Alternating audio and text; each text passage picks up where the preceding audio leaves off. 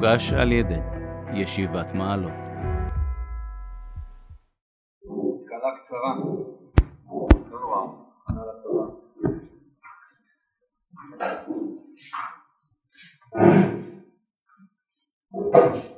טוב, אנחנו בפרק כ"ד, באמת התחלנו כבר לראות את ההתחלה, מדוע שאול לקח איתו רק שלושת אלפים איש בחור, והצורה שבה אנשי דוד רואים את הדברים, מגיבים במערה, אולי נקרא את זה במהירות שוב את החלק הסופר כ"ד, ויהי כאשר שם שאול מאחורי סוף פלישתים, ידעו לו לאמור, והנה דוד במדבר עין גדי. לקח שלושות אלפים איש בחור מכל ישראל, וילך לבקש את דוד ואנשיו פני צורי היעלים. ויבוא אל גדרות הצאן על הדרך ושם מערה ויבוא שאול לאסף את רגליו, ודוד ואנשיו בירכתי המערה יושבים. אמרו אנשי דוד אליו, הנה היום אשר אמר השם אליך, הנה אנוכי נותן את אויבך, אויבך בידיך, עושה לו באשר ידע בעיניך, ויקום דוד ויכול את כנף המעיל אשר לשאול ולעץ. ויחד עליכם ואח לב דוד אותו עד אשר קראתי את כנף אשר לשאול, ויאמר לאנשיו חלילה לי מהשם אם אעשה את הדבר הזה, לאדוני למשיח השם, לשלוח ידי בו כי משיח השם הוא. וישסה דוד את אנשיו בדברים ולא נתנם לקום אל שאול, ושאול קם מהמערה ואלף דודיו. ויקום דוד אחריכם ויצא מהמערה ויקח אחרי שאול לאמור אדוני המלך ויעבד שאול אחריו ויקוד דוד אפיים ארצה וישתח. ואומר דוד לשאול למה תשמע את דברי האדם לאמור הנה דוד מבקש רעתך? הנה היום הזה ראו עיניך את אשר נתנך השם היום בידי במערה. אמר לו להרוגך תפס עליך ואמר לא אשלח ידי באדוני כי משיח השם ואבי ראה גם ראה את כנף מעילך בידי כי בכורתי את כנף מעילך ולא ראיתיך דע וראה כי אין בידי רעה ופשע ולא חטאתי לך ואתה צודק נפשי לקחתה שפוט השם ביני וביניך ומקמני השם ממך וידי לא תהיה בה ואשר יאמר משל הקדמונים מרשעים יצא רשע וידי לא תהיה בה אחרי מי יצא מלך ישראל? אחרי מי אתה רודד אחרי כלב מת אחרי פרעה שפט והיה שבדיין בשבת ביני וביניך וירא וירא את לוי וישפטני בידיך ויהי ככלות דוד לדבר את הדברים האלה אל שאול. ויאמר שאול הקולך זה בני דוד וישא שאול קולו רעב. ויאמר דוד צדיק אתה ממני כי אתה גמלתני הטובה ואני גמלתיך הרעה. מתי הגעת היום את אשר עשית איתי טובה את אשר סגרני השם בידך ולא הרגתני. וכי ימצא איש את אויבו ושילחו בדרך טובה והשם ינך טובה תחת היום הזה אשר עשיתם ועתה הנה ידעתי כי מלוך תמלוך וקמה בידך ממלכת ישראל ואתה ישבה לי בהשם אם תחית את זרי אחריי תשביל את שמי בית דוד וישבע דוד לשאול וילך שאול אל ביתו ודוד ואנשיו עלו על המצודה. טוב. אז נתחיל ממה שפחות או יותר סיימנו זה שאנשי דוד אומרים לו שכזו הנה היום אשר אמר השם אליך הנה אנוכי נותן את אויבך בידיך ומסיר כל אשר איתם בעיניך איפה היה היום הזה? איפה, איפה, איפה שמענו כזה דבר שהשם אמר כזה לדוד?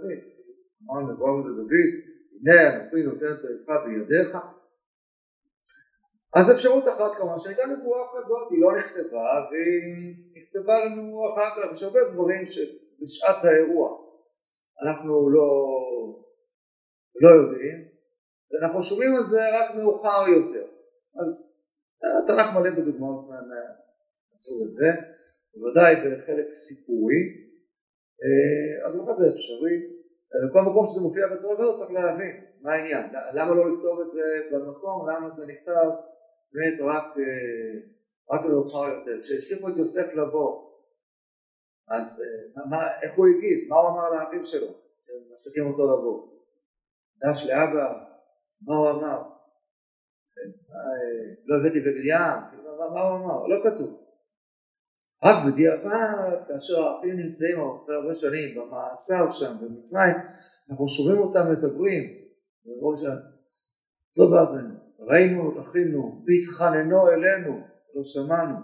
אז התברר שיוסף בכה והתחנן, אז זה לא כתוב, כשזה קורה זה כתוב מאוחר יותר, יש לזה הרבה דוגמאות, פשוט בכל פעם כזאת צריך להבין, אז יכול להיות שגם כאן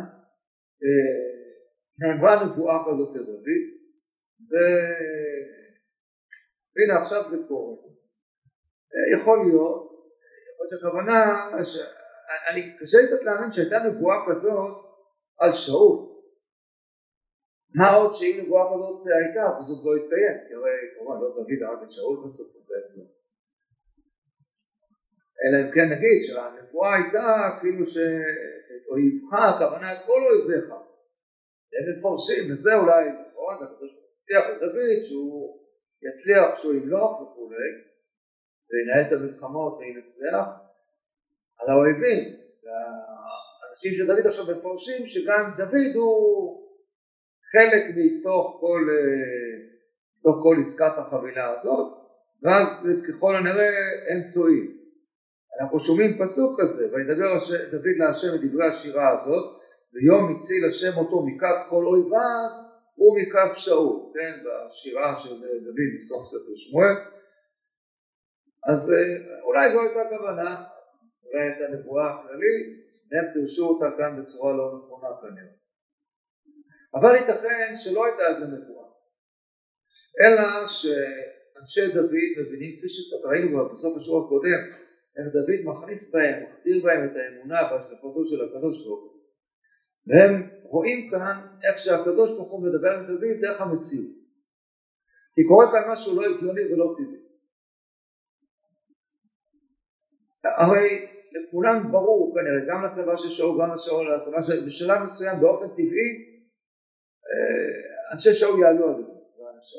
כפי שראינו, אה, הנביא כותב בפרק הקודם ששאול מבקש אותו כל הימים ולא אותו לא אלוקים בידו. כלומר כל עוד דוד לא ניתן ביד אנשי שאול זה משהו אה, על טבעי, הקדוש ברוך הוא עוזר בכל מיני צורות ואופנים. אבל כל הדבר יש סיכוי סביר ש... אז מה היה התרחיש האופטימי של אנשי דוד? אלה הצליחו איכשהו במפגש הזה להפתיע את אנשי שאול, לתקוף ראשונים, הם יותר אנשי שאול. אבל אנחנו נתקוף אותם ואיפשהו אחרי קרב קשה נצליח להתגבר עליהם. אבל כאן פתאום מזדמנת הזדמנות שהיא לגמרי לא סבירה. שיש להם הזדמנות להכות בשאול לבד. איך שאול לבד? אבל אם צריכים להכות את שאול לבד, אז ייתכן שכל הסיפור ייגמר ברגע. אין לאנשי שאול איזה אינטרס מיוחד לרדוף אחרי דוד.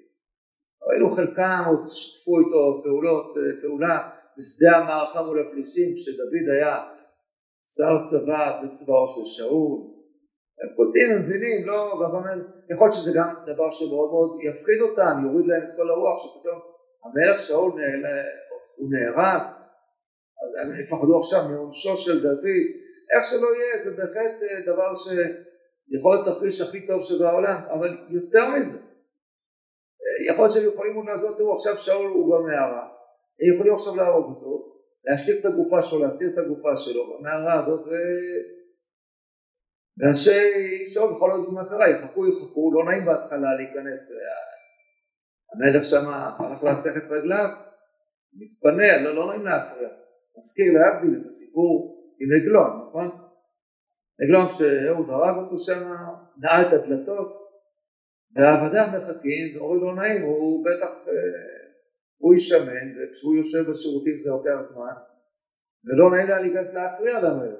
זה לוקח הרבה זמן, ככה עד שזה, זה זמן שאותו אהוד שם מנסה להרוויח, וזה זמן שגם אנשי אה, דוד יכולים להרוויח. מה יניחו האנשים ששאול אולי? הוא נכנס למערה ויכול להיות שהוא נפל שם באיזה חור, באיזה נקיף, לך תדע מה, אה, אה, אז אולי לא ימצאו אותו לעולם. לא בכלל לא, לא יאשימו את דוד ואנשיו, הם יחכו שם עד שהם יגמרו לצאת כולם וזהו, ואולי זה התרחיש הכי מדהים שיכול להיות. עכשיו צריך להבין שהתרחיש הזה קורה בצורה הכי לא הגיונית שבעולם. איך זה קורה? ששאול המלך נכנס למערה לבד. לא, ברור שהם לא צריכים ללוות אותו כשהוא הולך לכזה דבר, אבל לא יכול להיות שאנשיו, שזה הסיירת שלו ראינו, איש בחור מכל ישראל, אנשים אומרים לא, לא עושים כל כך בדיקה מהירה במערה, כמו שכל התנהלות ביטחונית סבירה. קצור דעת, עשרה אנשים, אין פתיחת אה, ציר, הכי פשוטה שבעולם. רצו תראו שאין פה אף אחד, תגידו שאול שאתה יכול להיכנס. איך זה דבר כזה קורה? עכשיו, זה לא איזשהו חשש רחוק, הרי ברור להם שדוד ואנשיו הם מסתתרים באזור שם. ויהי כאשר שב שאול נוחת פלישתים, ויגידו לו לאמור הנה דוד במדבר עין גדי, והוא מחפש אותו שם. היה מבקש את דוד על פני צור היעלים, אז זה ברור שדוד ואנשיו הם מסתתרים באיזה מערה. אז מה ההיגיון לעשות דבר כזה, לאפשר לשאול להיכנס לבד לגמרי, לא מאובטח, סיטואציה שהכי קשה לו להגן על עצמו, שאול הוא גיבור חי וכולי, אבל כאשר אדם נמצא בסיטואציה הזאת להסך את רגליו, הוא לא בדיוק אה, הסיטואציה הכי נוחה לקום ולהתגונן. זה יכול להיות אה, איזה עיוורון פה נפל על אנשי שאול. כל הסיטואציה הזאת היא כל כך לא הגיונית ולא טבעית, שאנשי דוד מבינים שמה, אה הנה הנה הקדוש ברוך הוא סידר את אותך בידיך. בלי שהייתה איזה, דווקא איזה נבואה קונקרטית, הנה זה, זה, זה הקדוש ברוך הוא, הם רואים את זה בחוש, לא רק שהם רואים את זה בחוש. כשאחר כך שאול מתנצל ובוכה ואומר לדוד, בוא תראו מה אומר שאול לדוד. פסוק י"ח שאול אומר לדוד, ואתה הגדת היום את אשר עשית איתי טובה את אשר סיגרני השם בידך ולא הרגתני. שאול אומר סיגרני השם בידך אותו שאול שעד עכשיו חשב הוא אמר הפוך נכון? מה היה בהתחלה? סיגרני השם בידך? לא איך אמר דוד איך אמר שאול כשהוא אה, שמע שדוד מגיע נמצא בקהילה ויאמר שאול ניכר אותו אלוקים בידי כי נסגר לבוא בעיר אתם ובריח דוד עכשיו נסגר במקום על ידי ברוך הוא סגר אותו שם עכשיו הוא חשב שהקדוש ברוך הוא עוזר לו, עכשיו אומר הוא רואה בפירוש לדוד יש לך סייעתא דשמיא, הקדוש ברוך הוא סיגר אותי בידך. אז את זה גם מבינים אנשי דוד, אולי לכן הם אומרים לו, הנה זה מה שכאן להם. טוב, ודוד מתנהג בצורה הכי אצילית שיכולה להיות. אני מחזק את זה קצת, אבל אני רוצה לפתוח במדרש. מה אומר סיבוב בחנינה? כל המבזה את הבגדים סוף שלא נהנה מהם. מניין מדוד. למה? כאן דוד ויקם ויכול את כנף אבי אשר לשאול, מה היה לו בסוף? אז הוא קראת את המעיל, את הבגד של שאול, ביזה את הבגדים, מה עלה לו בסופו? אומר דוד זקן בא בימים, ויחסו בבגדים ולא יחם. איי איי איי, איזה מדרש, נורא. כאילו נראה שמישהו פה לא קרא את הפרק חלילה. כי לא לומד אותו שום דבר. חתכת את הבגד, בת תשחית, בת תשחית, אבל לא מעניין אותם, בת תשחית, על זה אתה תחתוך, זהו, כבר בסדר, יודעים, בסדר, מה עכשיו, מה זה? הייתה שהוא ביזה את הבגדים, כאילו, תראו לכם מה היה קורה לבגדים, הוא היה חותך לשאול את האוזן, מה היה קורה שם, ולהסתכן ולא ישמע. איך יודע מה קורה שם. באנו מבזה את האוזן, טוב. תשמע, אבל לא רק זה, נגיד שהוא, יש פה משהו שהוא ביזה את הבגדים.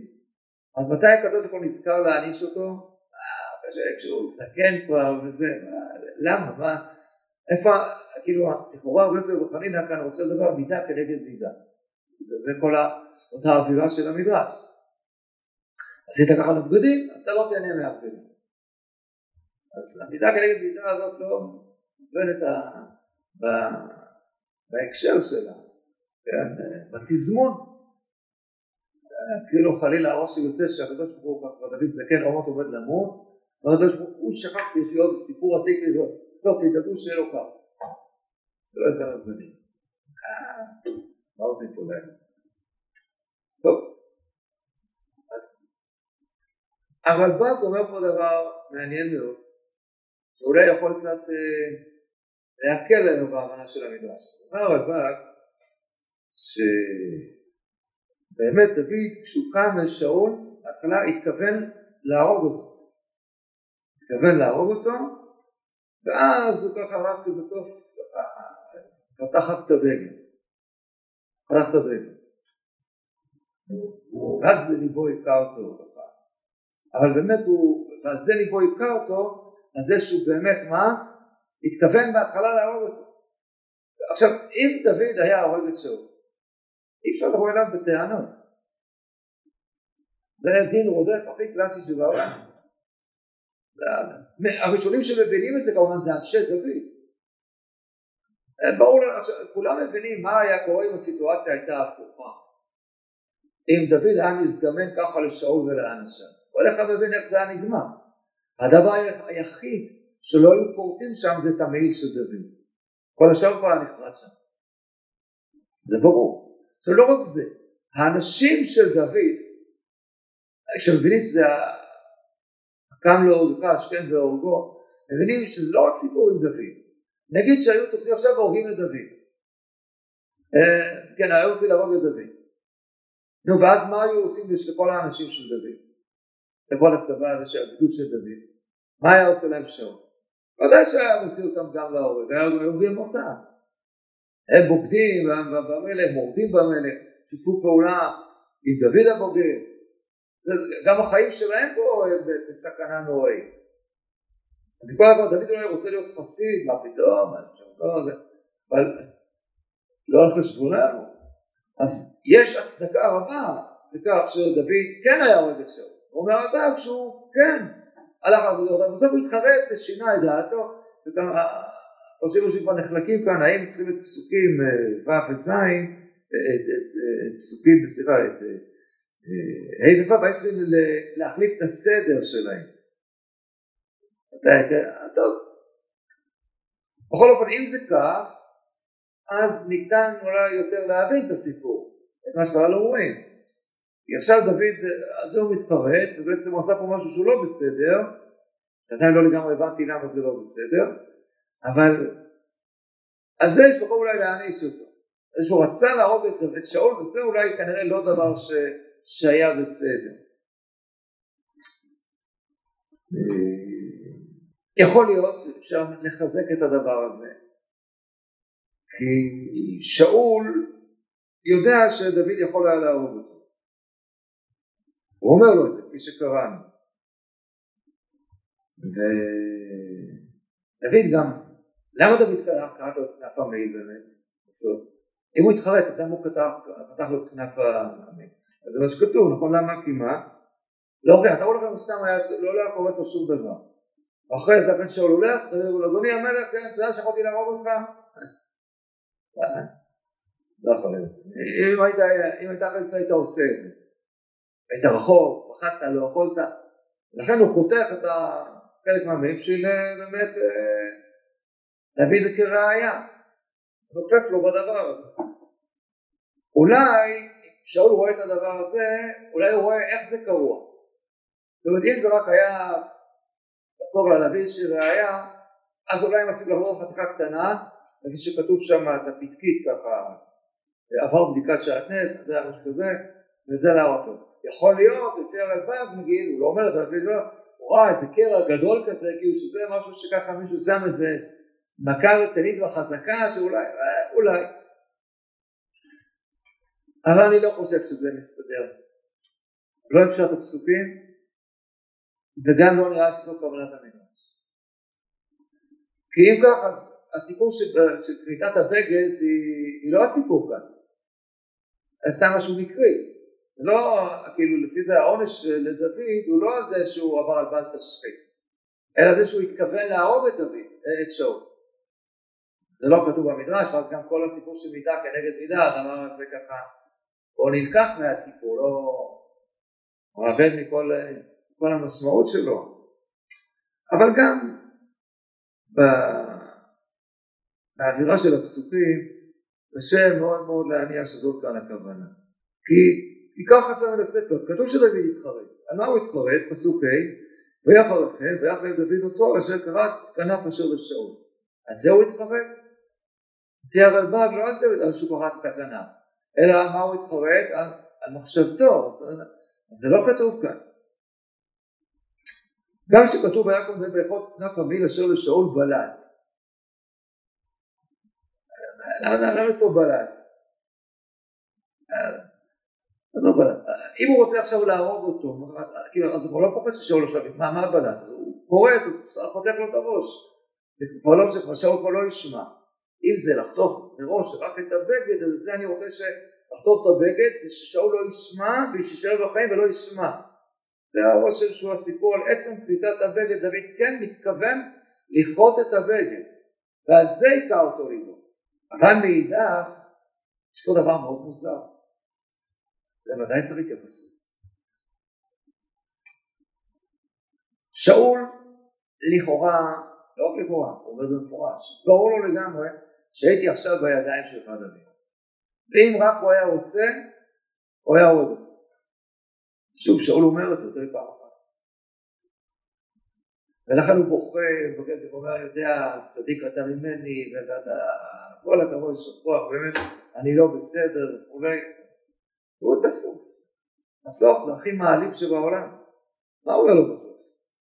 פסוק כ'. אומר שאול. ואתה הנה ידעתי כי בלוך תדור כמה ידך מארץ ישראל, עד כאן בסדר גמור. הבנתי, הקדוש ברוך הוא איתך. ועתה, ישבה לי בהשם אם תחית את זרי אחריי, ותשמין את שי בית אבי. נו באמת. מה זה? אין, אין יותר מעליב מזה. עכשיו דוד הוכיח לך שהוא לא נוגע בך. לא נוגע בך. תשבע לי שלא... איפה הגעת לרעיון ההזוי הזה? זה מה שעכשיו דוד הולך לעשות. ברור שעכשיו דוד הולך עכשיו להרוג את כל ככה זרעו של שאול. זה מה שהוא הוכיח עכשיו.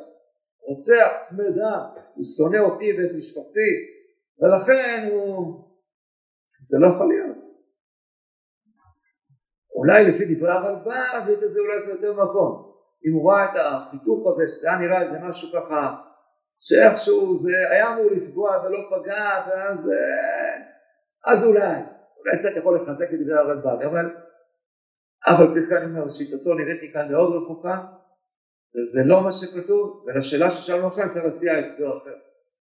איפה ששאול ככה חושב בדוד ודבר כזה. אני רוצה עוד פעם לחזור לעוצמות שדוד מגלה כאן. כן? מה? ודאי שהוא יודע, ודאי שהוא יודע.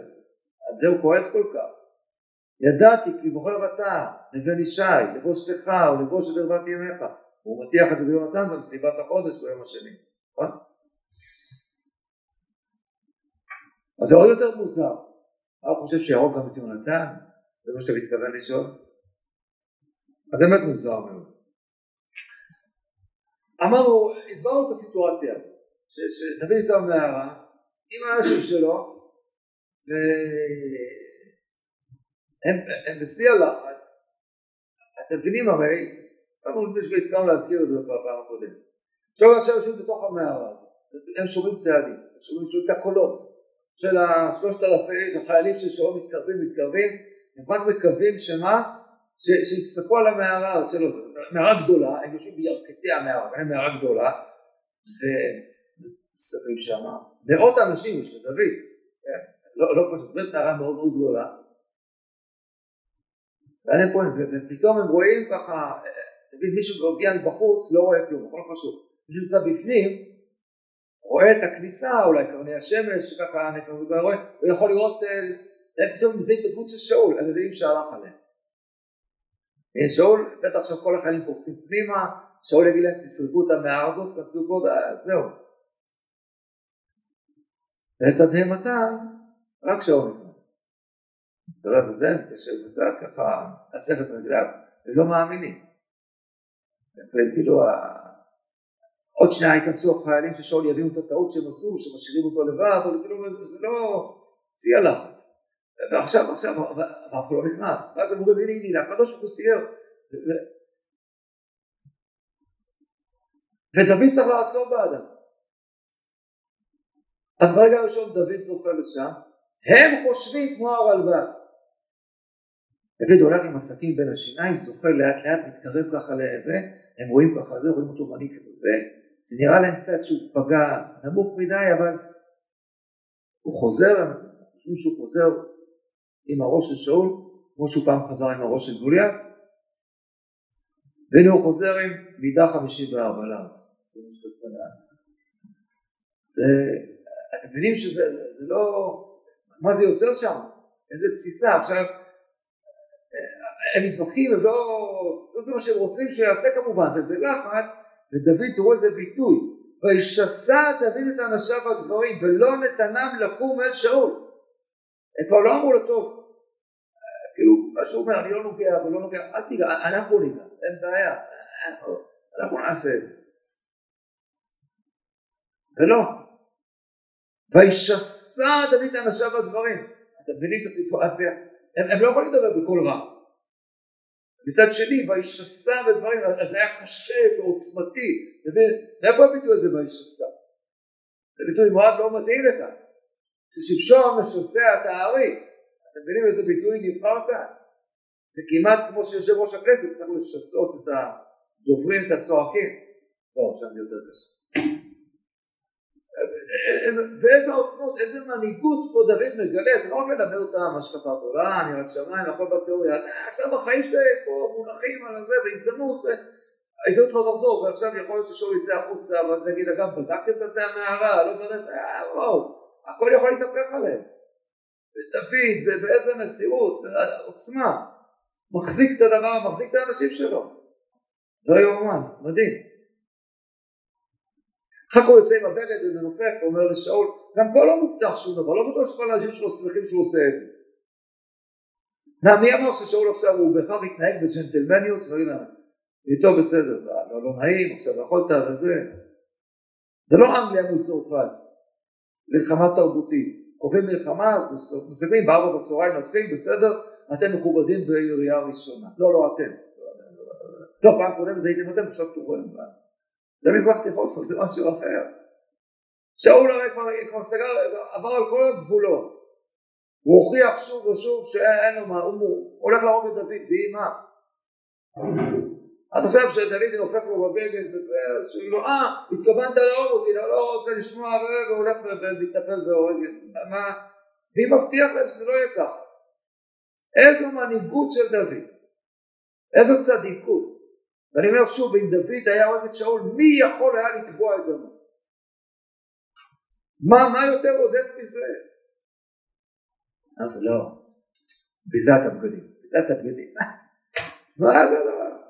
אני רוצה לשאול שאלה מעניינת. תראו פסוק ה', שוב אליו רגע. ויהי אחריכם ואף לדודו על אשר קראת את כנף אשר לשאול.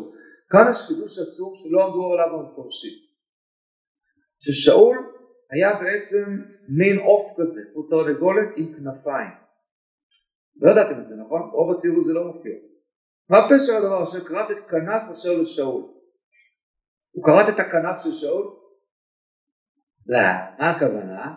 לשון קצרה, את כנף הבגד אשר לשאול. אז אי אפשר לכתוב את זה? הנה בפסוק הקודם כתוב. רק עוד ויכות כנף המעיל אשר לשאול. לא, אז למה הפסוק רק פתאום מורידים את זה? כאילו כרתו לנו את המעיל כבר מתוך הפסוק. למה לכתוב מין ביטוי מוזר כזה? כביכול כתוב כאן רק לדגתו לשם קראת את כנף אשר לשאול. אם הבעיה של הבגדים אז, אז הדבר הכי חשוב פה חסר, המעיל, אבל גם בלי קשר למדרש. כתוב בצורה מאוד מוזרה. על כורחנו אני חושב שכאן הנקודה המרכזית. כולם חושבים פה שדוד מגלה פה איזה מין רוח כזאת, בוא נגיד חלילה נוצרית. לא הכל בסדר, אני לא כועס עליך, תקשיב אני יודע, אתה מצב רוח לא כל טוב, לא, לא, לא, לא, לא, בוא, בוא נהיה חברים עוד פעם. ממש לא. דוד מטיח פה בשאול דברים קשים מאוד, תשימו לב מה הוא אומר לו. ריק כי אין בידי רעב פשע ולא חטאתי לך, ואתה צודק נפשי לקחתה.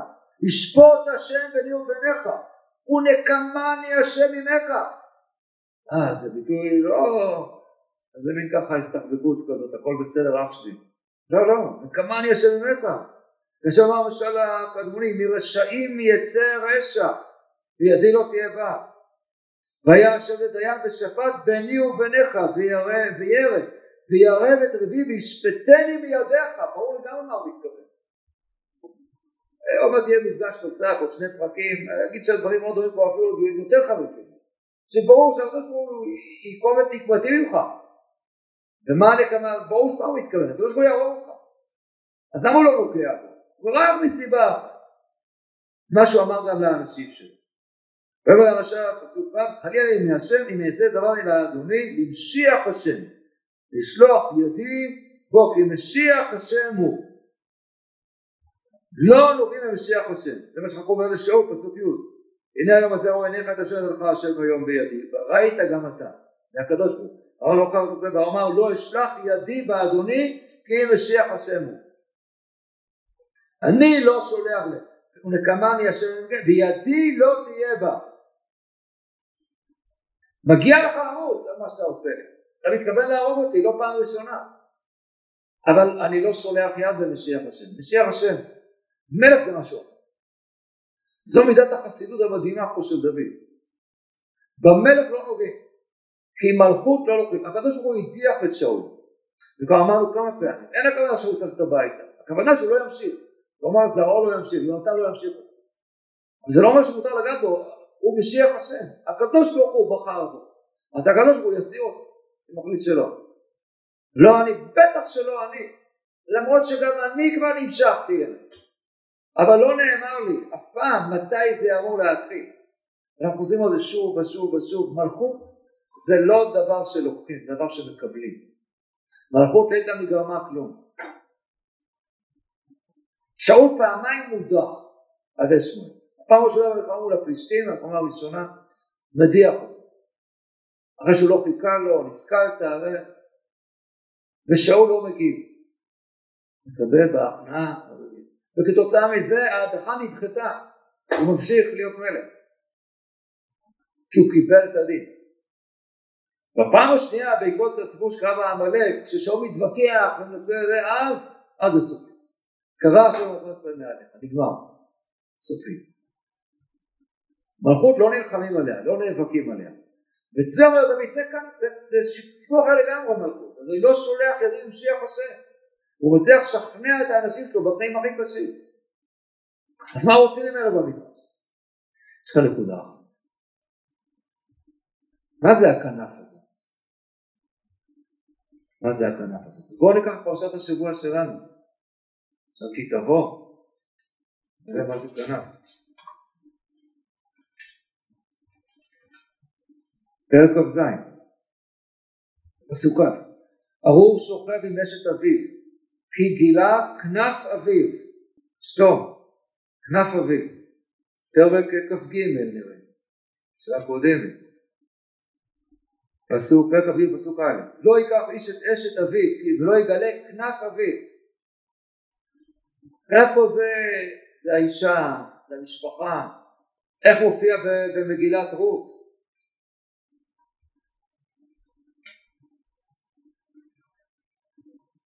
בהתחלה אומר לבועז ישלם משה פולק ונותנים משכורת שלמה ממשה ולוקי ישראל השבת. לחסות תחת כנפיו. היא באה לחסות תחת כנפי השכינה. לא להתחתן. אבל בסוף כשבסיפור בגורן אז שמה מה, מה מתברר? הוא אומר מי את? ותאמר דברי רות אמתיך ופרסת כנפיך על אמתיך לא באתי רק לחסות תחת כנפי הקדוש ברוך הוא אלא אני בא עכשיו להתחתן פרסת כנפך על אמתיך הכנף זה האישה, זה הבית, זה המשפחה הקרובה. ובעצם כאשר דוד חותך חלק מהבגד, חותך לו את חלק מה... את הכנף של הבגד, יש בזה רמיזה מאוד מאוד ברורה. מאוד ברורה. הוא יכול לקחת לו, אני יודע, איזשהו חרש, אולי משהו אחר, אבל לא, את הכנף.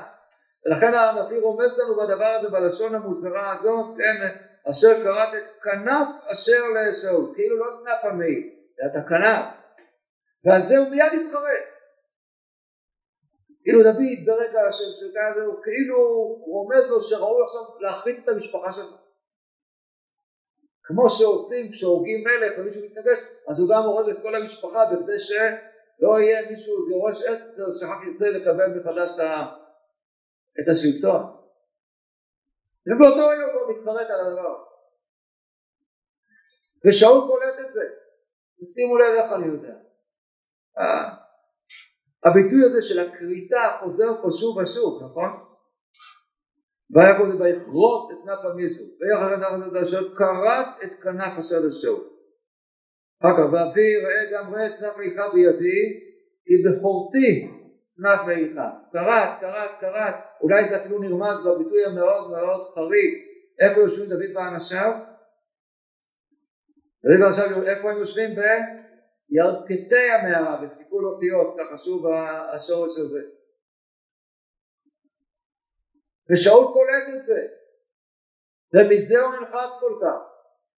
ומה עכשיו נקרא את מה הוא אומר לדוד? זה הדבר שהיה נראה מוזר, מה הוא אומר לדוד? פסוק כ' ואתה הנה ידעתי כי מלוך תמלוך וקמה בידך ממלכת ישראל ואתה ישב אני בהשם עמה אם תחריט את זרעי אחריי אם תשמיד את שמי מבית אבי שאול קלט את הרמיזה הזאת שדוד חשב שנייה לרמוז לו ומיד התחרט על זה. שאול קלט ונבהל ונקט באותה לשון. אתה רוצה להחריט את משפחתי? תשבע לי שלא. ודוד לא יכול להגיד לו נו באמת באת על הראש מה קרה לך? זה אני שווה שבועת שווא שבועת זה. לא אני שב על דוד ושאול. חז"ל בעומק עיונם על זה תפסו את דוד. הם לא מדקדק עם חסידיו כחוט השערה ומתי יבוא חשבון הקדוש ברוך הוא עם דוד? והמלך דוד זקן באוגדים, ואיך זו אוגדים ולא יחם לו? איך חיטת הבגד כאן, הבגד במובן הזה כאן. מה עולה שם לדיון? אני לא מזמין את הפרק שם, סיפור מורכב ומעניין ומרתק מאוד. כשהמלך זקן בא בימים, איזו שאלה עולה לדיון? מי יהיה עכשיו מה? היורש, איזה, איזה צרות, היום, איזה מריבות על הירושה, באותו יום, מרד אדוניהו, אחרי שבוע מרד אבשלום, אז בשלמה, ולא רוצים, איזה צרות קוראים לדוד עכשיו, כי זה המידה כנגד מידה, והאומץ, זה מה שחז"ל אומרים. אתה פגעת בשאול ואמרת לו אסור לשלוח ילדים שיח השם הכל נכון. אבל בקטע הזה לרגע קצר נכשלת.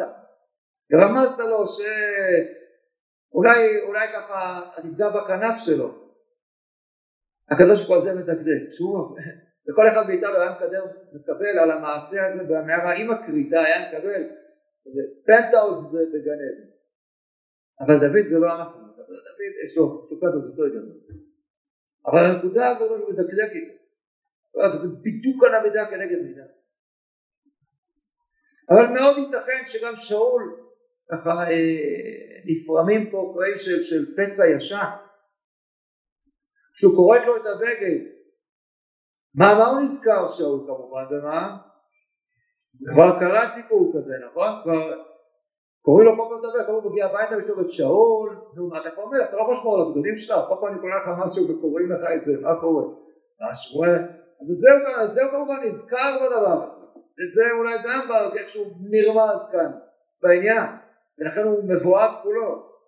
קרא השם ממלך מעליך ומתנה לרעך הטוב ממך. לרעך הטוב ממך. בואו נראה, תדעו את הדגש ששאול כאן אומר, איזה מילה הוא אומר לו, כמה הוא חוזר פה על השורש טוב. אומר דוד, פסוק י"ז, צדיק אתה ממני, כי אתה אמרת לי הטובה. ואתה הגעת היום את אשר עשית לי טובה. ימצא איש את יבוא בשחור בדרך טובה. השם ישלמך טובה. אולי גם מה שהוא אומר לו כאן, תראו איך כתוב כאן, כן, ניקח את המילים כאן. ויאמר דוד הצדיק אתה ממני, אתה גמלתני הטובה אני מתיך הרעה. קחו את המילים האלה, טובה, הרעה, כן, ממני, צדיק אתה ממני. משהו מהדהד פה במילים האלה? ונתנה למי? לרעך הטוב ועמך. מצטצל פה המילים הללו. זה מה שכאן שאול קולט. הוא קולט הנה הנה מה שכל הזמן ניסיתי להדחיק. ברור לגמרי שאותו אחד שדובר עליו הוא קנה לרעך הטוב ממך הנה הנה אני רואה אותו אי אפשר כבר להימלט מזה. והוא קורע לי את המעיל כמו שקרא לי שמואל את המעיל בדיוק כשהוא אמר לי את הדבר הזה. וזה רק מתחבר לחששות הגדולים כל כך של שאול, שנלחם בשביל, בשביל הבן שלו שימשיך אותו. והנה הוא נתן לו את הרמז הזה. למרות שבאמת דוד חוזר בו והיה ליבו אותו, אבל כשהוא נופף אותו בדבר הזה, זה מה ששאול רואה. דוד חושב שהוא רק רואה כאן איזשהו סימן, השאול, כל הרגישות, הוא יודע בדיוק מה הוא רואה, כמה הוא נלחץ מהעניין הזה. רואה מה שעשה עוד דוד. שוב אני אומר עוד פעם, כמה חשוב לדעת, דוד חסיד שבחסידים, באמת כל כך כל כך קשה פה, לא, לא, לחפש משהו של משהו ככה, קצות דופן בהתנהגותו של דוד. אבל חז"ל בעיניו, עמוקה, הם לא חסכו שום דבר, בניגוד למה שתמיד חושבים, שאוהבים להגיד, חז"ל מטייחים, וככה, ככה, בטח על דוד, נכון? התנ"ך הוא כזה, שכל הזמן דוד חטא אינו לא טועה, כן, תראו פה, מי היה מעז להגיד פה איזושהי ביקורת על דוד? היה פתאום. כאילו ביקורת על זה שהוא התנהג לא יפה לשאול. אם כבר ביקורת בכיוון ההפוך, למה לא שמעת על האנשים שלך? למה לא הרגת אותם? ולהגיד בכיוון הזה משהו פה, זה חזק. הרגישו כאן את הדבר הזה. אתה אמרת מי ישלם שרק ידעו במשיח השם, מכאן. אתה שלחת קצת. אתה שלחת לא במשיח השם אלא רק בזה, רק ברמיזה, והדבר הזה. נתבע מדוד העניין הזה. מדהים. זה לא רק המשמעות כאן, זה לא בגלל שבעיה שבאת תשחית. הבגד מבטא, מה שאלה זה עוד מתחיל בבגד, המשפחה זה מתחיל בהופעה הראשונה של הבגד בעולם. וגן עדן מכלא. עכשיו כל הסיפור של הבגדים היה בתוצאה מיליון, אבל כבר לא נפליג עד לשם, זה קשור מאוד לעניין. ואז זאת המשמעות פה של הדברים, ולכן דוד נאלץ להישבע, להישבע דוד לשאול. וישבע דוד לשאול. עכשיו אני אומר לכם זה היה סרט אמריקאי, מה עכשיו היה קורה אחרי שדוד נשבע לשאול? הייתה מנגינה כזאת יפה נכון עם כינורות, ומה? ודוד ושאול נופלים איש על צבא רעהו והקרדיטים עולים על המסך. נדמה לי משהו כזה, כתוב קרדיט. בא, אתה יודע, ככה היה, ככה היה. אבל לא, אבל לא, למרות שהוא נשבע לו. וילך שאול אל ביתו. למרות שדוד נשבע, שאול לחלוטין לחלוטין לא משוכנע עדיין. לא משוכנע בכלל. כי גם הוא כבר נשבע, נכון? הוא נשבע ליונתן שהוא לא יעשה שום דבר ושאול הוא מבין זה... וכמובן שלא רק שאול הולך אלא מה עושה דוד? אחר שאול ביתו, דוד ואנשיו עלו על המצודה. למה עלו על המצודה? בוודאי ובוודאי שדוד לא משתכנע מכוונת שאול. הוא יודע שבעומק שאול אוהב אותו בעצם. הוא בוכה, הוא לא סתם, הוא לא ככה שם לימון ובכה. בכה באמת.